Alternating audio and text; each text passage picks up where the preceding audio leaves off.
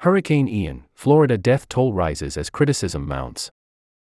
By Bernd Debusmann Jr. and Sam Cabral. BBC News.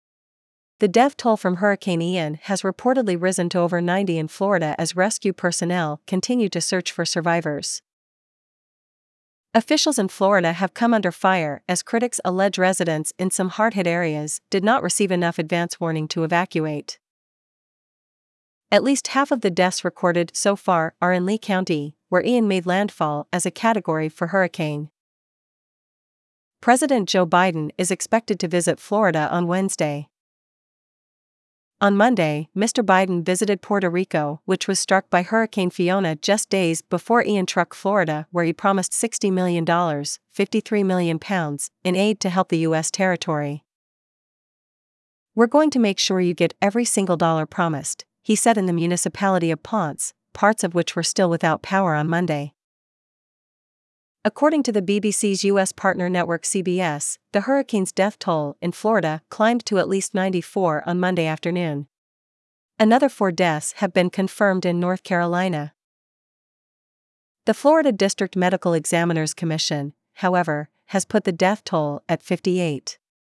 The figures differ as while local officials may report additional storm related deaths, the medical examiner's officer is only attributing a death to the hurricane after an autopsy is performed.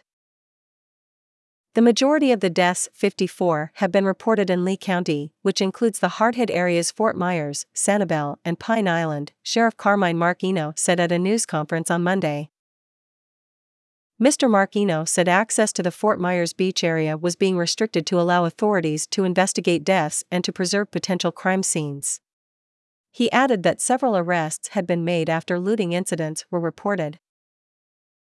On Friday, Florida Governor Ron DeSantis described the county as ground zero for the hurricane. They stayed for the storm, what happens now? Hurricane Ian drives black family from historic home. Confusion over death tolls is common in the wake of hurricanes. In 2020, for example, fewer than 20 deaths were reported from Hurricane Laura days after it made landfall in Louisiana, a figure which the National Hurricane Center later revised to 47.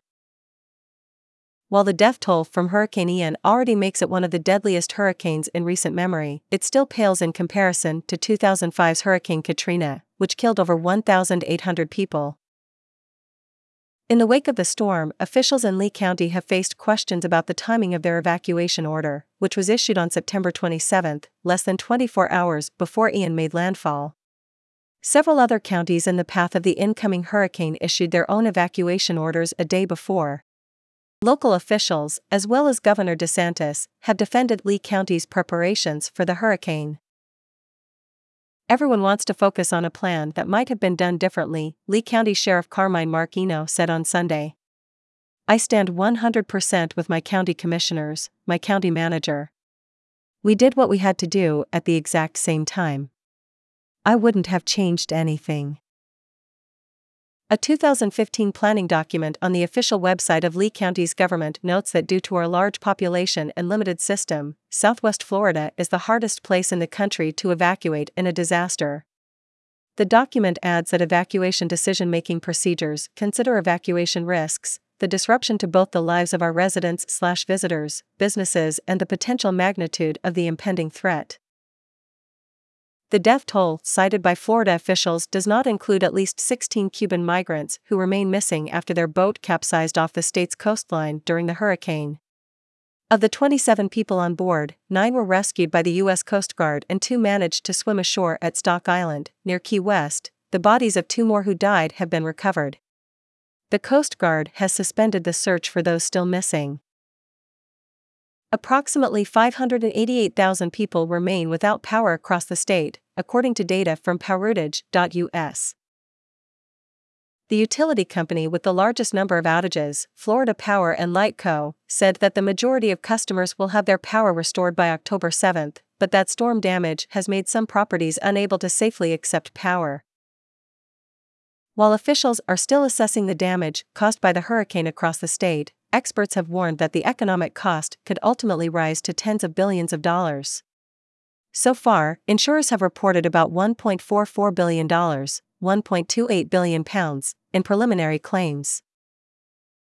A preliminary forecast from data firm Enki Research published on October 1 estimated that total damages will amount to at least $66 billion, but could rise as high as $75 billion.